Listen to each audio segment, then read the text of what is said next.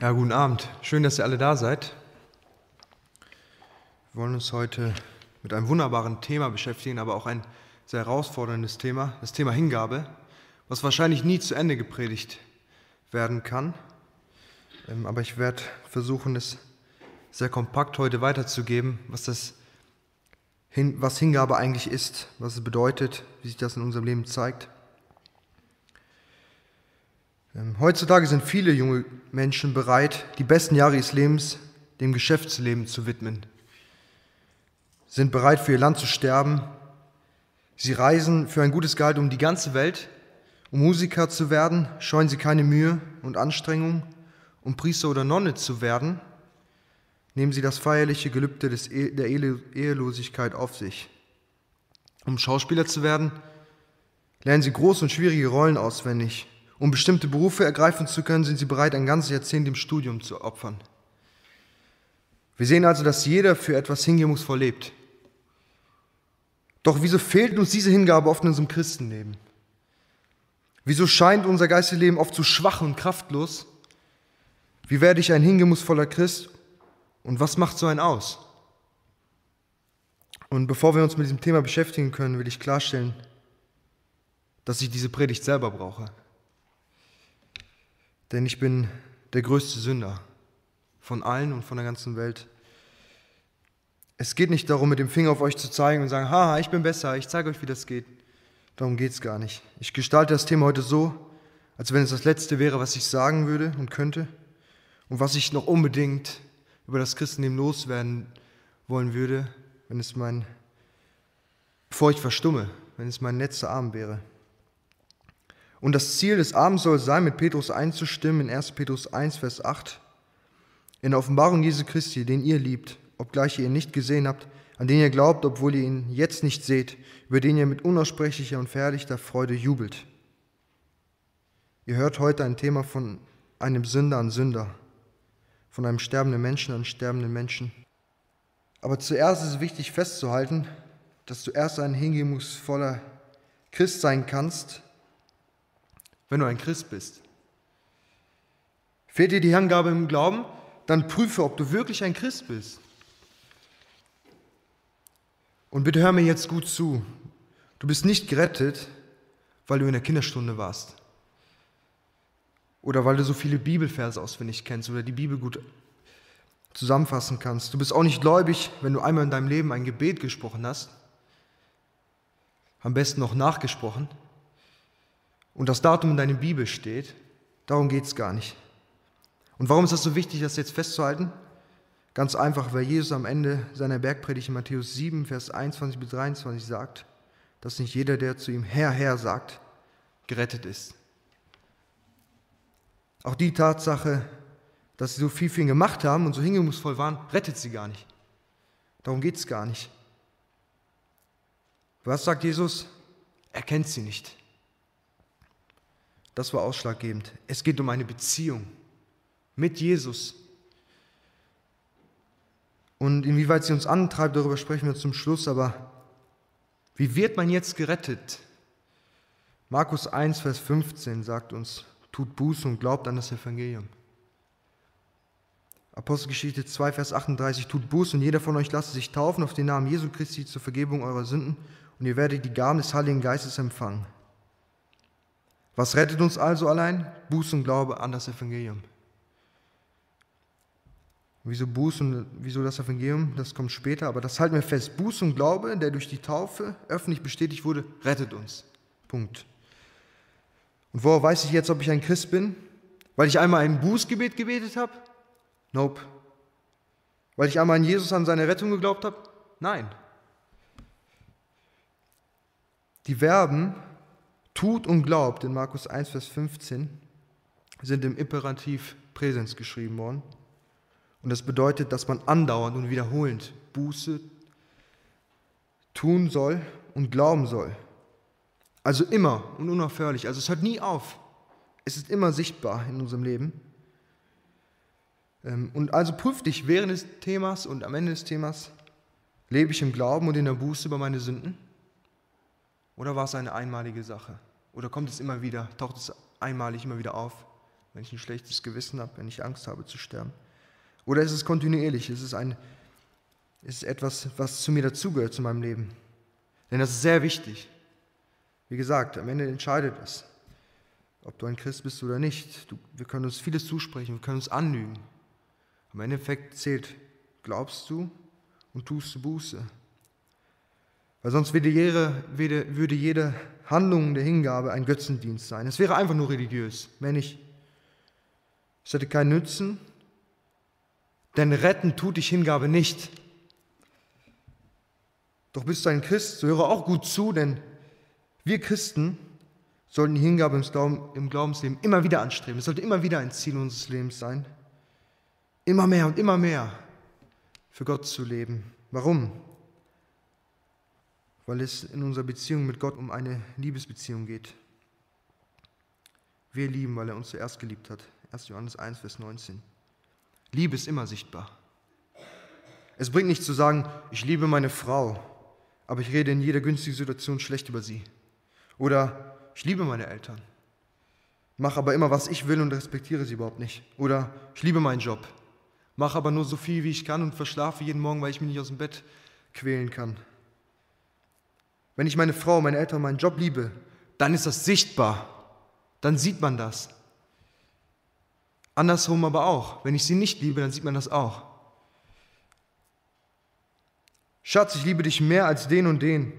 Also dich ja am meisten. Du bist knapp drüber. Nein, Schatz, du bist mein Ein und alles. Ich liebe nur dich, niemand anderes. Darum geht es. Das ist Liebe. Darum geht es mit, um die, in der Liebe mit Gott. Hingabe ist nicht dazu da, um uns zu retten. Nie. Sondern zeigt auf, wie sehr wir Gott lieben und wie sehr wir die Errettung von Gott verstanden haben. Deshalb heißt es Hingabe, weil wir uns Gott freiwillig aus Liebe geben. Immer wieder. Wie kommt es also bei uns Christen dazu, dass es häufig in unserem Leben an Hingabe im Glaubensleben mangelt? Weil wir reden doch so oft über Liebe. Liebe, Liebe, Liebe überall. Also wie kommt es? Wieso schauen wir öfter in den Spiegel als in Gottes Wort? Wieso opfern wir viel Zeit und Kraft, um das nächste Level in unserem Spiel zu erreichen, statt verlorene Menschen für Christus? Wieso verbringen wir so viel Zeit beim Serienschauen statt im Gebet? Wieso fällt es uns einfach einfacher, große Textpassagen für das Studium auswendig zu lernen und abrufbar zu halten, als im Alltag über Gott und sein Wort nachzusinnen?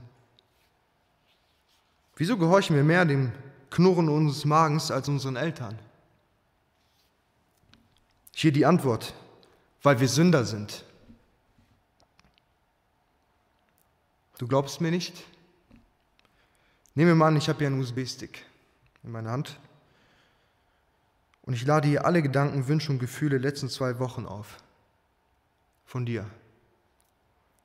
Nicht mal die Taten, nur die Gedanken, Wünsche und Gefühle. Und ich lasse es hier abspielen. Hier auf die Wand.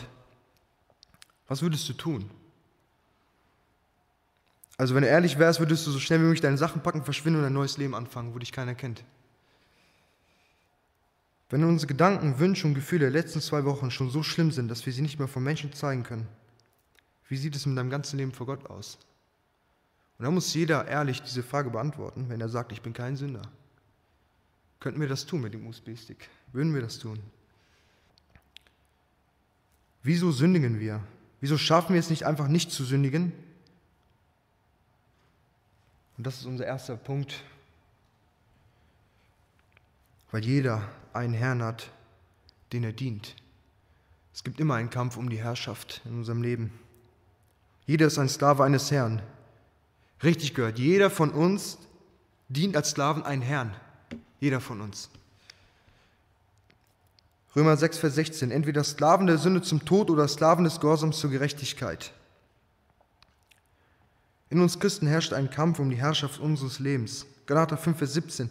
Denn das Fleisch begehrt gegen den Geist auf, der Geist aber gegen das Fleisch, denn diese sind einander entgegengesetzt, damit ihr nicht das tut, was ihr wollt. Römer 7, Vers 15.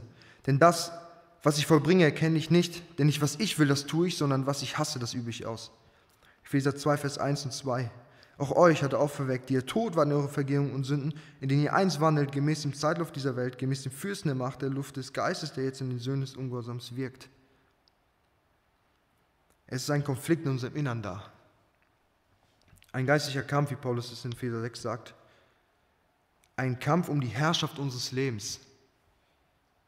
Das tut weh, das tut wirklich weh, dieser Kampf. Der ist so schmerzhaft, jeder von uns kennt das. Doch das ist gut, dass es weh tut. Lass uns diesen Schmerz, diese Last nehmen und gemeinsam nach einer Lösung suchen, diesen Schmerz auszulöschen. Denn entweder der Teufel oder Jesus ist unser Herr. Das müssen wir festhalten. Aber welcher von den beiden ist jetzt der Richtige? Wem sollte ich dienen? Und das ist unser zweiter Punkt. Jesus ist Herr. Um die Frage, wem wir dienen sollten, beantworten zu können, müssen wir wissen, wer eigentlich Herr ist über unser Leben und wer eigentlich den Anspruch dazu hat. Jesus ist es. Zwei Gründe, warum Jesus es ist. Erstens, die Bibel sagt es. Das Wort, das er den Söhnen Israels gesandt hat, indem er Frieden verkündigte durch Jesus Christus, dieser ist aller Herr. Apostelgeschichte 10, Vers 36. Zweitens, er ist der Grund, Erschaffer und Erhalter aller Dinge. Kolosser 1, Vers 15 bis 17. Denn in ihm ist alles in den Himmel und auf der Erde geschaffen worden, das Sichtbare und das Unsichtbare, sein Thron oder Herrschaften oder Gewalten oder Mächte. Alles ist durch ihn und zu ihm hingeschaffen und er ist vor allem und alles besteht durch ihn. Kolosser 2, Vers 9 und 10. Denn in ihm wohnt die ganze Fülle der Gottheit leibhaftig und ihr seid in ihm zur Fülle gebracht. Er ist das Haupt jeder Gewalt und jeder Macht. Philippa 2, Vers 10 und 11 damit ihr den Namen Jesu jedes Knie sich beuge, der himmlischen und irdischen und unterirdischen, und jede Zunge bekenne, dass Jesus Christus Herr ist, zur Ehre Gottes des Vaters. Wenn das stimmt, dass Jesus Herr ist, dann müssen wir eingestehen, dass er Autorität und Macht über unser Leben hat. Wenn alles zu ihm hin geschaffen wurde, dann auch du. Wenn alles durch ihn besteht, dann auch du. Wenn Jesus über alles Herr ist, dann müssen wir so ehrlich sein und zugeben, dass unser Leben auch ihm gehört und von ihm beherrscht werden sollte. Wenn ihn jeder anbeten wird, weil er Herr ist, sollten wir es auch tun. Diese Wahrheit hat Auswirkungen auf unser Leben. Es kann nicht einfach leer im Raum stehen. Es verändert unser Leben. Lukas 9, Vers 23. Jesus sagt selber, wenn jemand mir nachkommen will, verleugne er sich selbst und nehme sein Kreuz auf sich täglich und folge mir nach. Lass es mich mit den Worten von Jonathan Edwards ausdrücken, der verstanden hat, dass Christus Herr ist. Ich bin vor Gott getreten und habe alles, was ich bin und alles, was ich habe, ihn hingegeben. Ich gehöre in keiner Hinsicht mehr mir selbst. Ich habe ihm voll und ganz mich geschenkt und habe nichts für mich zurückbehalten. Oft haben wir so ein schwaches Bild von Christus, eher von einem Bettler, der uns hinterherrennt und uns anfleht, an ihm zu glauben. Er braucht dich. Er liebt dich. Er hat einen wunderbaren Plan mit deinem Leben. Aber Jesus ist Herr, Herr und König. Jesus ist das Haupt aller Gewalt. Er ist der Schaffer und Erhalter aller Dinge. Er braucht niemanden. Apostelgeschichte 17, Vers 24 und 25. Der Gott, der die Welt gemacht hat und alles, was darin ist, er, der Herr des Himmels und der Erde, wohnt nicht in Tempeln, die mit Händen gemacht sind auch wird er nicht von Menschenhänden bedient, als wenn er noch etwas nötig hätte, der selbst allen Leben und Odem und alles gibt. Nicht er braucht uns, wir brauchen ihn. Ohne Jesus gäbe uns gar nicht. Die Liebe ist nicht dazu geschrieben worden, das Beste aus dir zu machen und dich glücklich zu machen. Nein, ich stehe nicht hier, um mich selber darzustellen.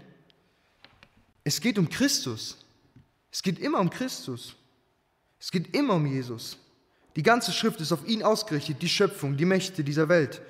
Und dein Leben, unser Leben sollte es auch sein. Einfach und allein, weil Jesus Herr ist.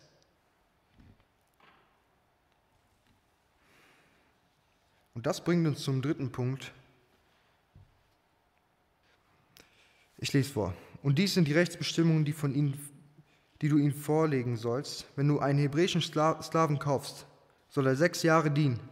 Im siebten aber soll er umsonst frei ausziehen.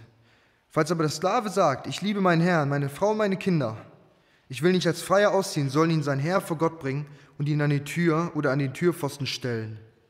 Und sein Herr soll ihm das Ohr mit einem Pfriem, also einer starken Nadel, durchbohren. Dann soll er für immer und ewig ihm dienen.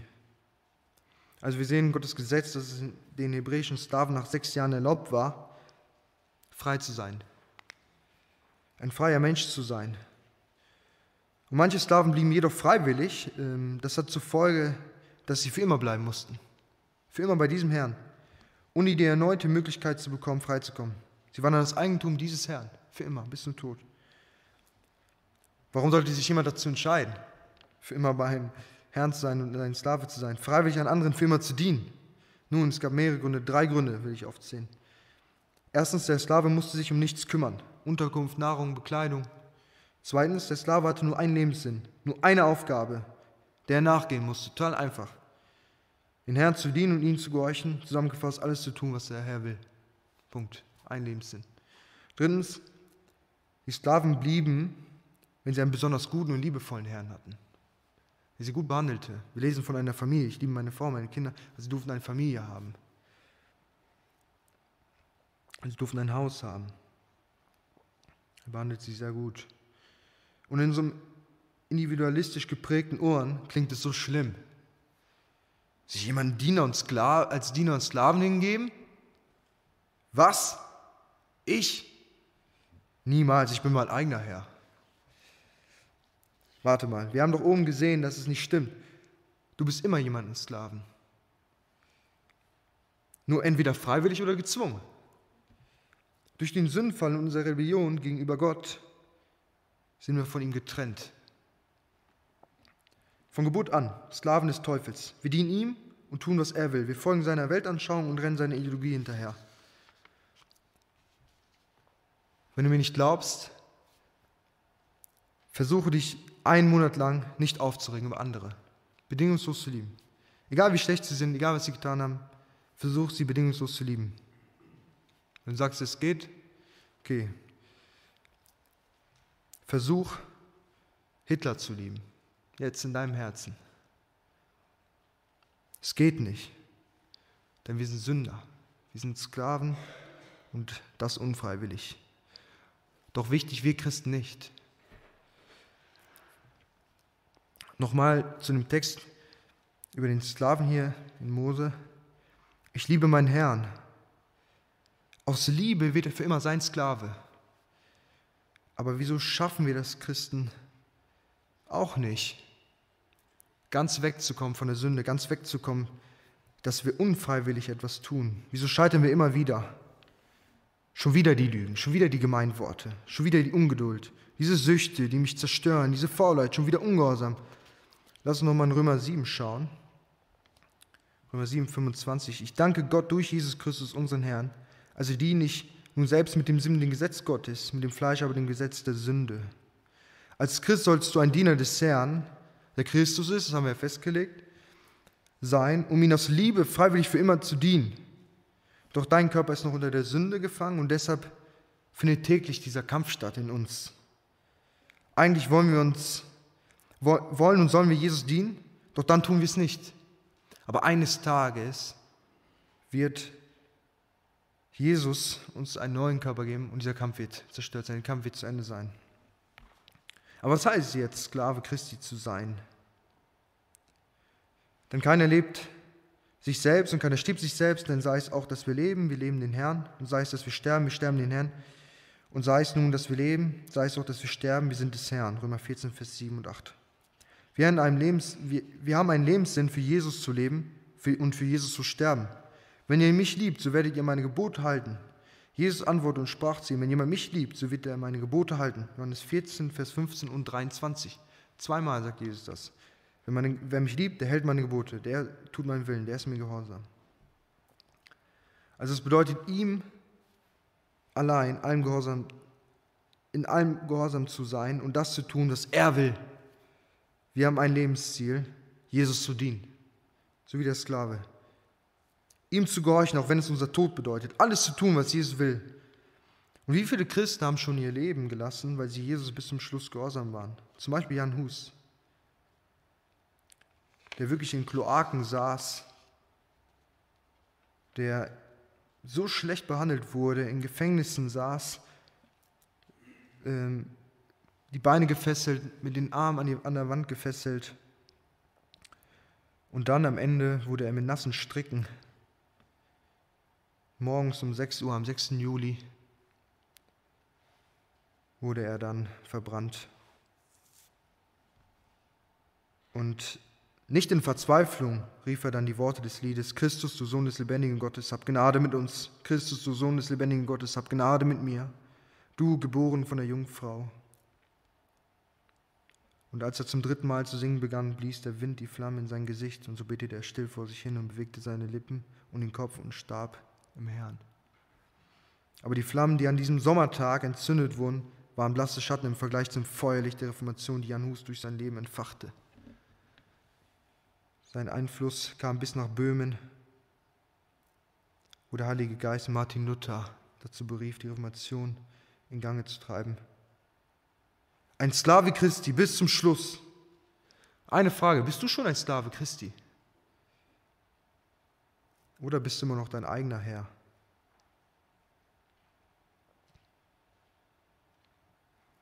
Und das ist total wichtig, diese Frage zu beantworten. Denn ein Sklave Christi zu sein bedeutet den Herrschaftsanspruch über sein Leben völlig abzugeben. Die Autorität und das Bestimmungsrecht Christus, unseren wahren und einzigen Herrn, zu übergeben, welcher unser größter Vorbild in der Hingabe ist. Wir lesen in Philippa 2, Vers 7 und 8. Aber er machte sich selbst zu nichts und nahm Knechtgestalt an, indem er den Menschen gleich geworden ist und der Gestalt nach wie ein Mensch befunden, erniedrigte er sich selbst und wurde gehorsam bis zum Tod, ja zum Tod am Kreuz. Wow. Danke, Jesus. Aber was das genau bedeutet und wie weit es uns in unserer Hingabe antreibt, dazu komme ich später. Aber was heißt es also ganz praktisch, ein Sklave Christi zu sein? Der vierte Punkt, ein Leben zu führen, das wie ein Opfer ist. Etwas, was nur für Gott da ist. Ein Opfer wurde nur für Gott gegeben und es sollte immer das beste Tier gegeben werden. Im Alten Testament lesen wir das. Gott will nur das Beste, weil Gott Gott ist. Also für Gott zu leben bedeutet sein Leben zu leben, das nur für Gott ist und nur für ihn brennt. Jesus hat uns wunderbar vorgelebt, was das bedeutet, wie ein Opfer zu leben. Hebräer 9, Vers 14. Wie viel mehr wie das Blut des Christi, der sich selbst durch den ewigen Geist als Opfer ohne Fehler Gott dargebracht hat, euer Gewissen reinigen von toten Werken, damit ihr den lebendigen Gott dient. Wir bekommen die Aufforderung, das Gleiche zu tun. Römer 12, Vers 1. Ich ermahne euch nun, Brüder, durch die Erbarmung Gottes, eure Leiber darzustellen als ein lebendiges, heiliges, Gott wohlgefälliges Opfer, was euer vernünftiger Gottesdienst ist. Was meint Paulus damit? Dein ganzes Leben soll für Gott brennen. Nicht nur an deinen freien Tagen, nicht nur da, nicht nur die Tage sollen für Gott da sein, sondern dein ganzes Leben. Dein ganzes Leben soll für Gott da sein. Ganz praktisch kann es bedeuten, dass du immer mehr darin bestrebt bist, ihn kennen und lieben zu lernen und von ihm gekannt und geliebt zu werden. Tag und Nacht in seiner Nähe, dass du Tag und Nacht in seiner Nähe lebst, dass du unter seiner wachsamen, schützenden Fürsorge lebst, dass du ihm Freude machst dass du mit den unendlich großen Reichtümern deines herrlichen Evangeliums betraut wirst und dazu berufen bist, die gute Botschaft anderen weiterzugeben, darin festhältst, ein Zuhause in Ewigkeit zu haben und den Himmel zu erwarten, dass du gemeinsam mit so vielen anderen wertvollen, geschätzten Dienern im Dienst, dass du bei der Geburt und dem Reifwerden von unzähligen geistlichen Kindern mitwirkst. Wie ein Opfer für Gott zu leben, bedeutet ihm mein Leben, meine Zeit, mein Körper, meine Zunge, mein Besitz, mein Geist, mein Wille, meine Gefühle, meine Beziehung, mich selbst zu schenken. Alles zum und für den Herrn. Alles. Alles, was ich bin und alles, was ich habe. 1. Korinther 10, Vers 31. Ob ihr nun esst oder trinkt oder sonst etwas tut, tut alles zur Ehre Gottes. Dann kann es mal heißen, unseren alten Bruder neben uns im Gottesdienst ein Glas Wasser zu holen, weil er hustet und sich nicht mehr auf die Predigt konzentrieren kann. Unser immer so negativ denkende Oma anzurufen, um sie zu erbauen, auch wenn wir danach Erbauung brauchen. Auf einen Urlaub mit den Freunden zu verzichten, um einen Baueinsatz zu machen und anderen mit unserer Zeit zu dienen. Geld für Missionare zu spenden, statt uns die neuesten Schuhe leisten zu können. Und noch viel mehr. Ein Opfer Gottes zu sein, spannt unser ganzes Leben ein. Doch das Ziel ist klar, es soll Gott verherrlichen. Es geht um Gott. Lass uns aufschlagen, Philippa 1, Vers 21. Denn das Leben ist für mich Christus und das Sterben. Denn das Leben ist für mich Christus und das Sterben Gewinn. Unser Leben soll ein Feuer sein. Ein Feuer, das nur für Gott brennt. Für keine Arbeitsstelle, für kein Hobby, für keine Serie, für keine Beziehung dieser Welt. Einzig und allein für unseren wunderbaren Herrn Jesus Christus, egal wie schwach es brennt. Lasst uns danach ausgerichtet sein, dass unser Leben immer mehr, immer mehr bis zum Ende für Gott brennt. Und jetzt kommen wir zum fünften Punkt. Wieso sollte ich das tun? Ist das Risiko nicht viel zu hoch? Nein, glaub mir, es lohnt sich, denn Gott ist treu. Apostelgeschichte 7, Vers 5. Und er, also Gott, gab ihm, Abraham, kein Erbteil darin, auch nicht einen Fuß breit. Und er verhieß es ihm, zum Besitztum zu geben und sein Nachkommen nach ihm, obwohl er kein Kind hatte. Gott hat Abraham versprochen, Land zu geben und Nachkommen. Wisst ihr was? Abraham war 25 Jahre ein Umherziehender ohne Kind. Lot besaß das bessere Land und Abraham hatte kein Land. Trotzdem glaubte er Gott und seiner Verheißung. Warum?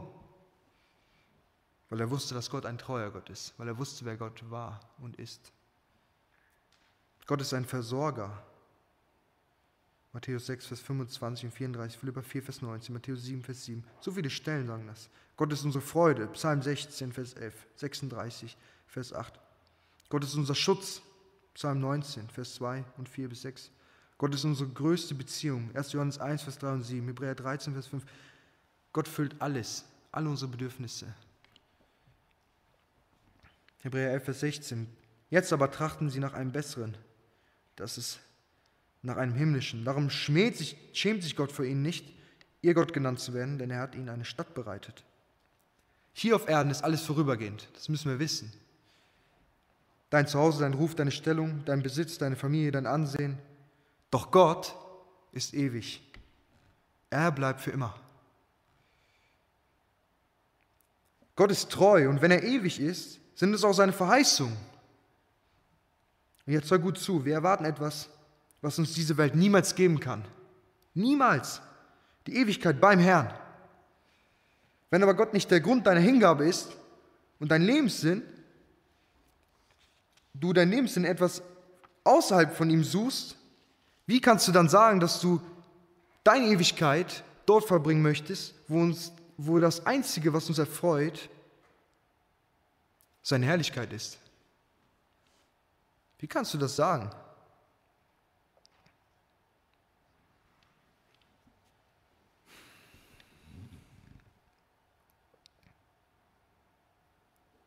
So wie die Sklaven sich um nichts sorgen und kümmern mussten, so ist es mit Gott.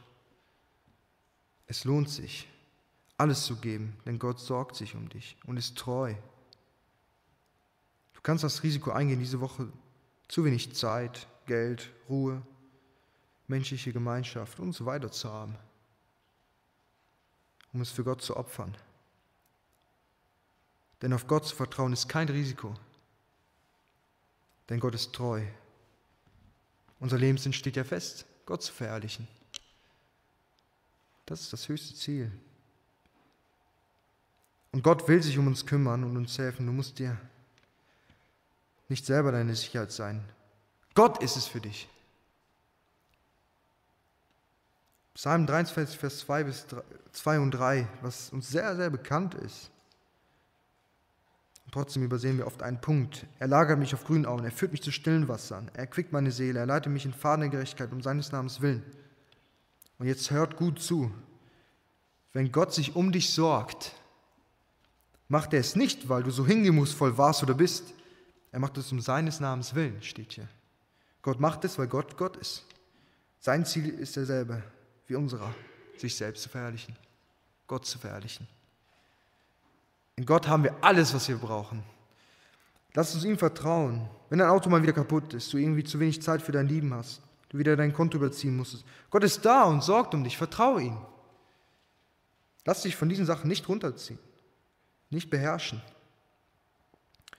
Georg Müller war, der, war ein Waisenvater und ähm, der hatte kein Gehalt, die haben nie über Geld geredet ähm, und sie hatten nichts eigentlich. Und sie saßen oft vor einem gedeckten Tisch, hatten aber nichts zum Essen. Saßen eine halbe Stunde und dann kamen auf einmal Kartoffeln, sie breiteten sie zu und aßen sie. Weil sie wussten, wer Gott war. Du kannst für Gott alles geben, dein ganzes Leben, alles, was du hast. Du kannst radikal sein und alles auf eine Farbe setzen. Also alles in, genannt, in, in Punkt 4 genannte. Dein Leben, deine Zeit, dein Körper. Denn Gott ist treu. Und Gott selbst sagt, 2. Korinther 12, Vers 9, meine Gnade genügt dir, denn meine Kraft kommt in Schwachheit zur Vollendung. Sehr gerne will ich mich nun vielmehr in meiner Schwachheit rühmen, sagt Paulus dann darüber, damit die Kraft Christi bei mir wohne. Und was genau diese Gnade ist, von der Gott spricht, wollen wir gleich gemeinsam rausfinden. Weil jetzt kommt der wichtigste Punkt, der Punkt 6.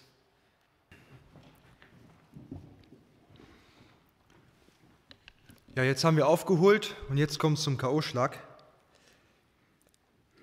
Inwiefern hat Gott uns Gnade gezeigt und wie treibt uns diese Gnade an? Äh, um das verstehen zu können, müssen wir an den Anfang gehen. Und ich freue mich ähm, auf diesen Punkt jetzt.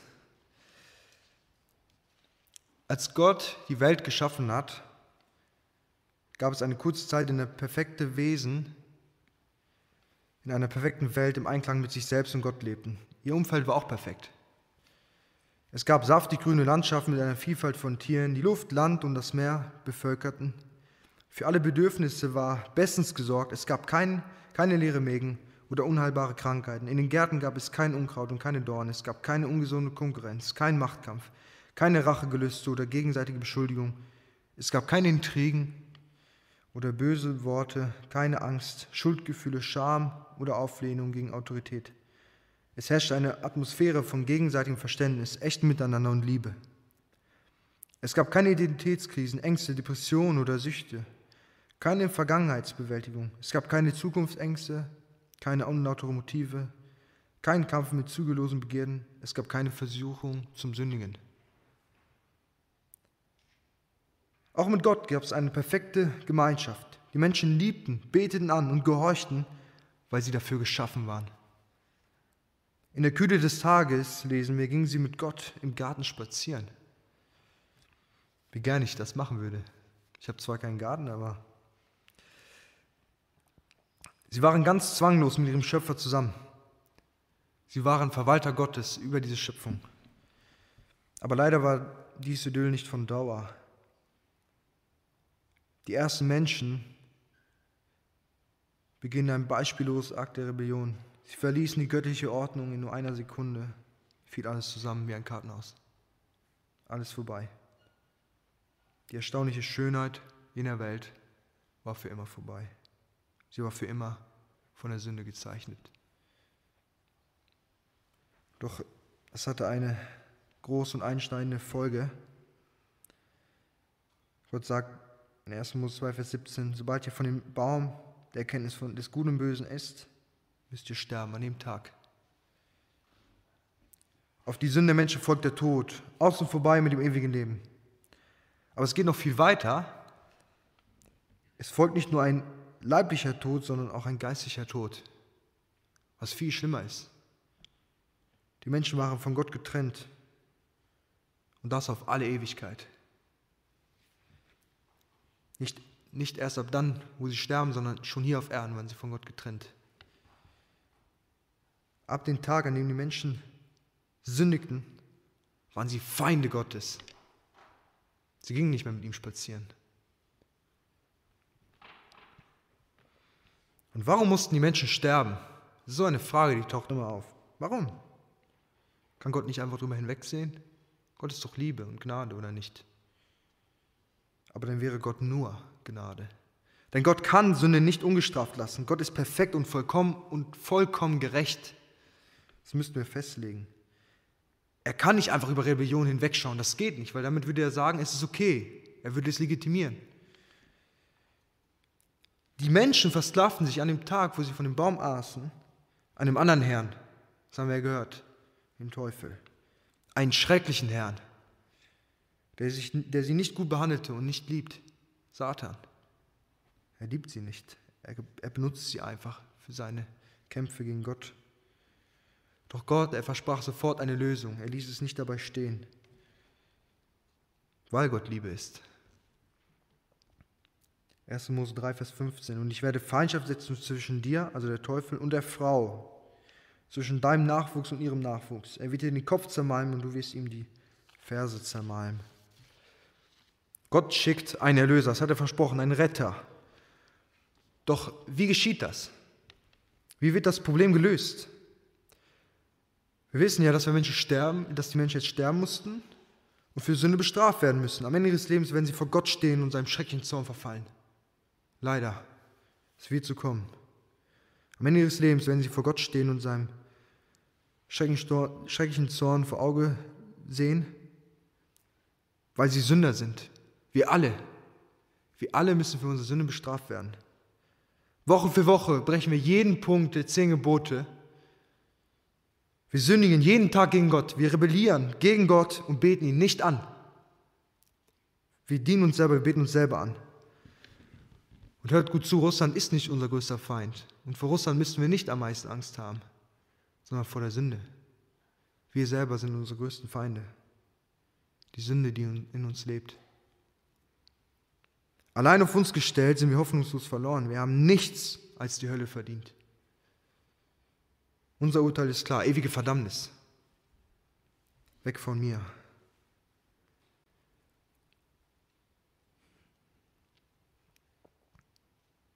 Doch wie löst Gott das Problem?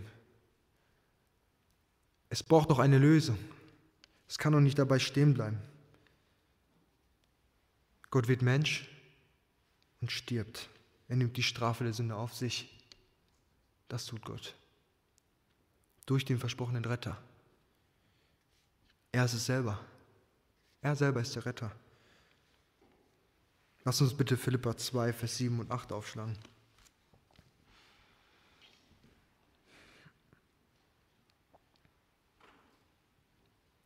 Aber er machte sich selbst zu nichts und nahm Knechtgestalt an, indem er dem Menschen gleich geworden ist. Und der Gestalt nach, wie ein Mensch befunden, erniedrigte er sich selbst und wurde gehorsam bis zum Tod, ja zum Tod am Kreuz. Jesus, der vollkommen Gott ist, erniedrigte sich selbst und starb für uns am Kreuz. Für uns Sünder. Wir haben ja festgelegt, es gibt nichts Gutes in uns. Für uns starb er am Kreuz. Und Jesus ist das größte Vorbild der Hingabe, da er bis zum Tod gehorsam war. Er kam nicht, um seinen Willen auszuüben, sondern Gott, seinem Vater, zu dienen. Der Teufel hat ihm ja versucht, er hat gesagt, ich gebe dir alles, ich gebe dir den ganzen Reichtum. Und Jesus sagt, nein, Jesus war im Garten Gethsemane, er sagte, Vater, bitte, lass doch den Kelch an mich vorübergehen. Aber wie du willst, nicht mein Wille geschieht, dein Wille geschieht, ich mache es. Ich gehe, ich sterbe. Und nicht der Tod war es, sondern der Zorn Gottes.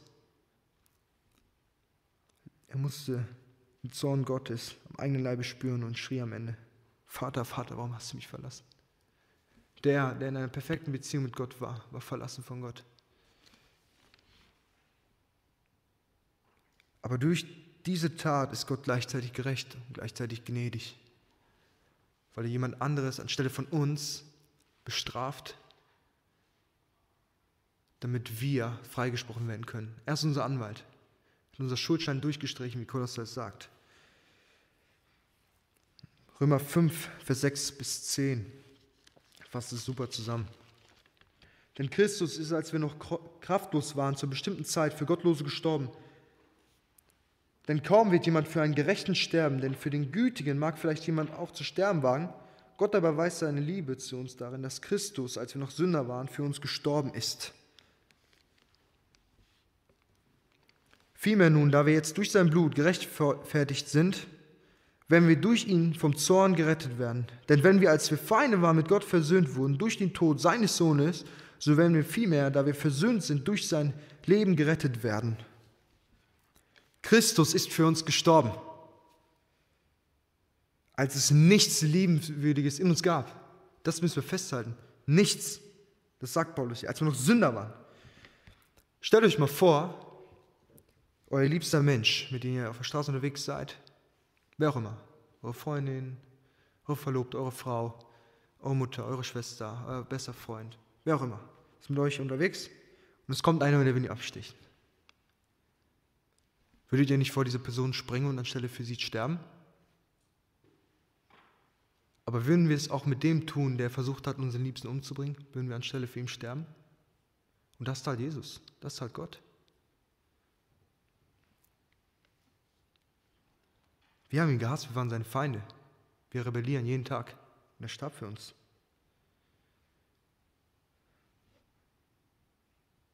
Wir sind abscheulich und böse. Aber er starb und das ist Liebe. Das ist Liebe.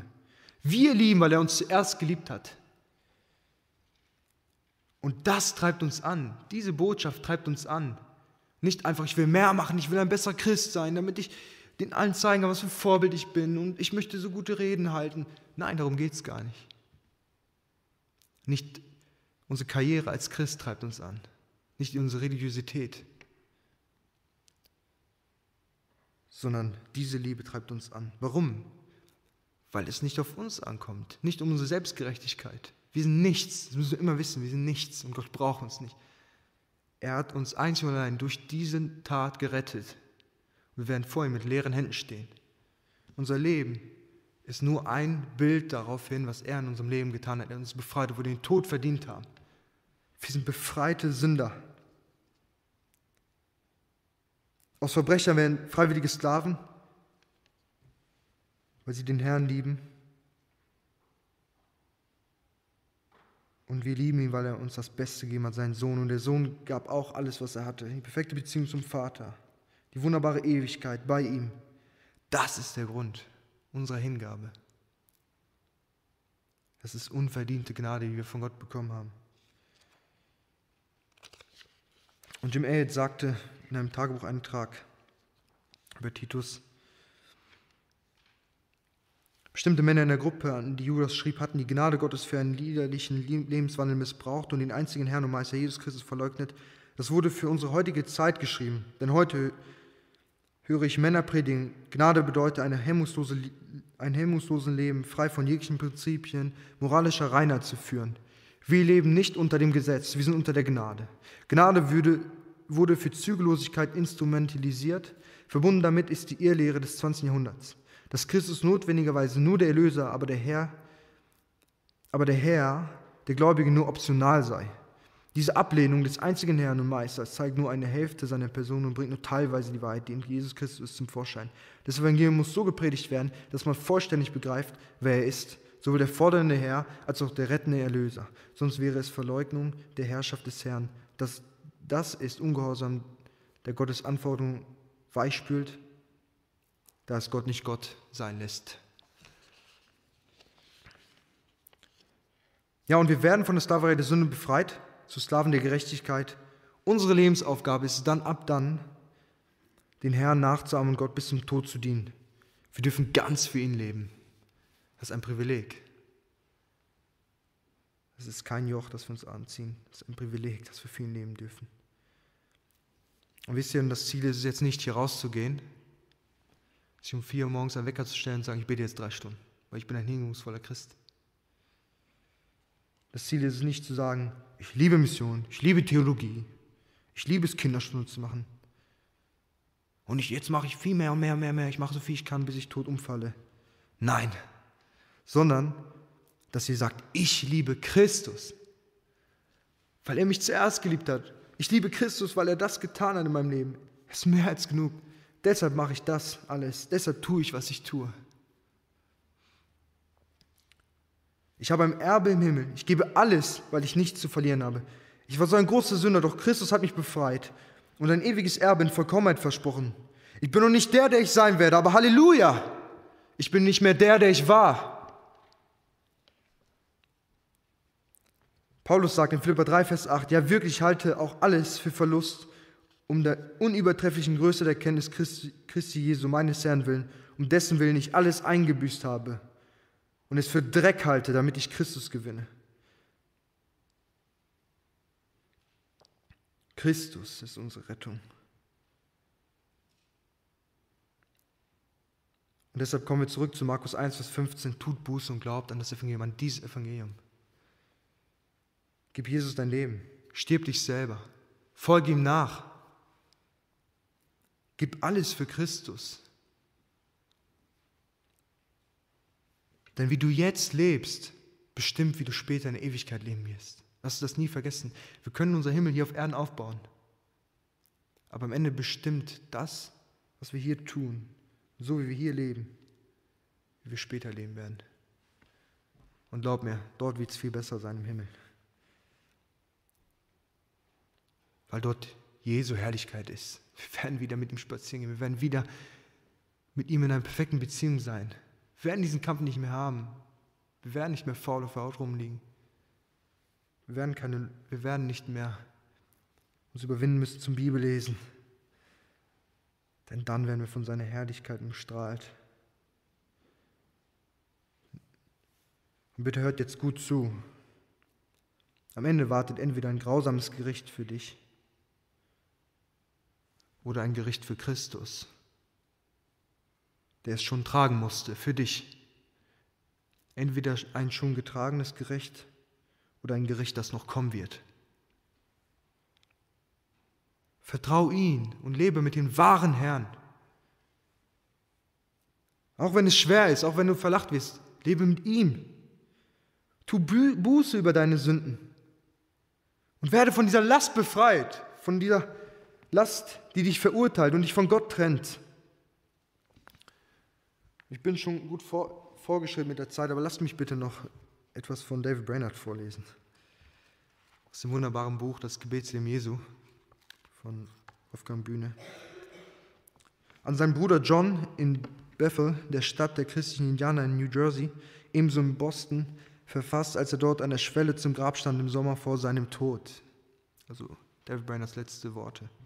Lieber Bruder, ich bin nun gerade an der Schwelle zur Ewigkeit und erwarte sehr rasch, in die unsichtbare Welt zu treten. Ich fühle mich nicht mehr als Bewohner der Erde und sehne mich manchmal ernstlich aufzubrechen, um bei Christus zu sein. Ich preise Gott, er hat mir vor einigen Jahren die bleibende Überzeugung gegeben, dass es für jedes vernünftige Geschöpf unmöglich ist, wahre Glückseligkeit zu erleben, ohne völlig ihm hingegeben zu sein. Unter dem Einfluss dieser Überzeugung habe ich zu einem gewissen Maß gehandelt. Oh, hätte ich doch mehr so gehandelt. Ich erkannte sowohl die Vollzüglichkeit als auch die Notwendigkeit, die Heiligkeit im Leben. Doch ich sah dies nie in solch einer Weise wie jetzt, als ich direkt an dem Rand des Grabes gebracht wurde. Oh mein Bruder, jage der Heiligkeit nach, dränge zu diesem gesegneten Ziel hin und lass deine dürstende Seele fortwährend sagen, ich werde nie gesättigt werden, bis ich erwache mit deinem Bild. Und nun, mein lieber Bruder, muss ich dich drängen, persönliche Heiligkeit nachzujagen, so viel zu fasten und zu beten, wie es deine Gesundheit zulässt und über den Durchschnitt gewöhnlicher Christen zu leben. Mühe dich, zwischen wahrer und falscher Frömmigkeit zu unterscheiden und achte zu diesem Zweck auf die Regung des Geistes in deinem Herzen. Richte dich an ihm und Hilfe, um Hilfe und vergleiche deine Erfahrungen unvoreingenommen mit seinem Wort. Lese von Herrn Edwards, Herrn Edwards über die Gemütsregung, wo der Kern und die Seele der Frömmigkeit deutlich von falschen Stimmung unterschieden wird. Bewährte religiöse Freude anhand des Inhalts von ihr. Wer Jesus vertraut und sein Diener geworden ist, wird am Ende seines Lebens hören, gut gemacht, du guter und treuer Knecht. Lass ihm über unser Leben stehen, er oder sie brannte für Jesus, weil er oder sie ihn kannte. Und besser noch, weil Jesus ihm oder sie sie kannte. Beschäftige dich mit dem Evangelium, studiere es. Und verstehe mich nicht falsch, natürlich ist Jesus nichts Akademisches, was wir einfach studieren. Und äh, manche sagen, Wahrheit ist ja tot, das ist ja nur Wahrheit. Nein, das ist falsch. Wahrheit getrennt von Gott ist tot. Aber Wahrheiten über Jesus können uns nicht einfach unberührt sein. Sie verändern uns. Beschäftigt euch mit diesen Wahrheiten. Lernt das Evangelium in unserem Alltag anzuwenden, in jedem Alltag. Für eure Ehe, für eure Beziehung mit euren Kollegen, für eure Stellung eurem Arbeitgeber gegenüber, für euer Leben mit euren Eltern. Alles muss vom Evangelium eingetunkt sein.